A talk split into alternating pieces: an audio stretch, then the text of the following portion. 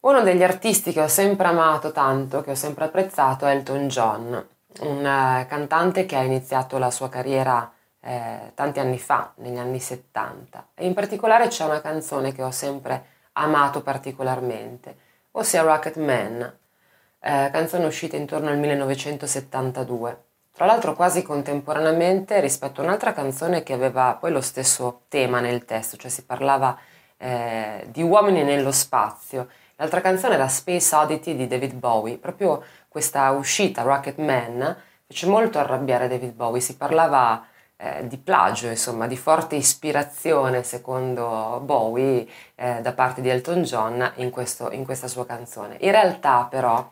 quando io ho scoperto Rocket Man, neanche sapevo di cosa parlasse, perché quando mi ci sono appassionata non conoscevo assolutamente l'inglese. E in effetti, se ci pensi, la maggior parte delle volte, quando si ascolta una canzone, soprattutto in una lingua straniera, quello che ti piace, quello che ti colpisce, non è quasi mai il testo, anzi non è praticamente mai il testo, sono eh, magari certe frasi musicali, uno strumento particolare che suona in un certo modo, la voce naturalmente. E di quella canzone a me colpisce proprio la voce di Elton John fondamentalmente eh, che all'epoca aveva questo timbro baritonale, quindi molto caldo, molto eh, corposo, e poi improvvisamente passava dei falsetti vertiginosi, quindi si assottigliava tantissimo. Questo falsetto poi lui l'ha perso negli anni perché ha subito un intervento alle corde vocali, ha avuto problemi quindi di noduli e non l'ha più recuperato il falsetto. Resta comunque un grande artista, ma all'epoca era proprio quella caratteristica nelle sue canzoni, in particolare in questa canzone che a me aveva colpito.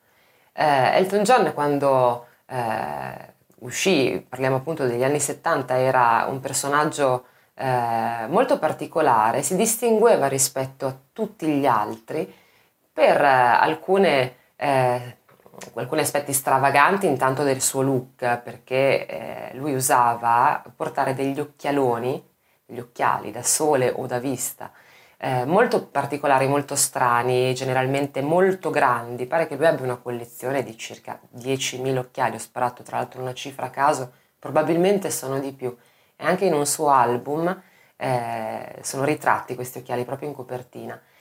E poi giacche improbabili, aveva questo, questo modo di, di eh, proporsi sul palco sempre al pianoforte, ma come se fosse un folle, era sempre molto esagitato, era molto, era molto rock in un'epoca in cui tutti i rocchettari, quasi tutti, insomma, eh,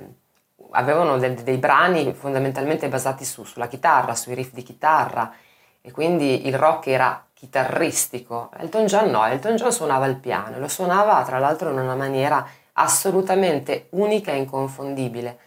cioè con una grande ritmicità intanto, cosa inedita eh, per l'epoca e, e poi è stato eh, seguito il suo esempio, è stato eh, preso proprio come spunto eh, questo suo modo di, di, suonare il pianoforte. Rocketman più tardi ho scoperto appunto che parlava di un uomo nello spazio, un uomo razzo in realtà. E nel testo si parla di quanto gli manchi nello spazio la moglie, la sua famiglia, la sua casa. Eh, pare che eh, fosse una metafora questo testo, non, non, parlava veramente di qualcuno, di un astronauta che vola verso Marte, Parla, era una metafora rispetto all'uso delle droghe, che era un tema molto frequente in quegli anni, ahimè. Eh, però a prescindere appunto dal, dalle parole ci sono eh, queste caratteristiche, questi, questi, queste piccole perle all'interno della canzone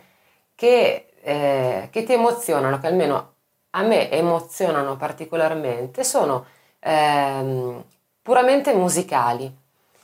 Una delle altre caratteristiche del brano è l'utilizzo di questi eh, cori, di queste armonizzazioni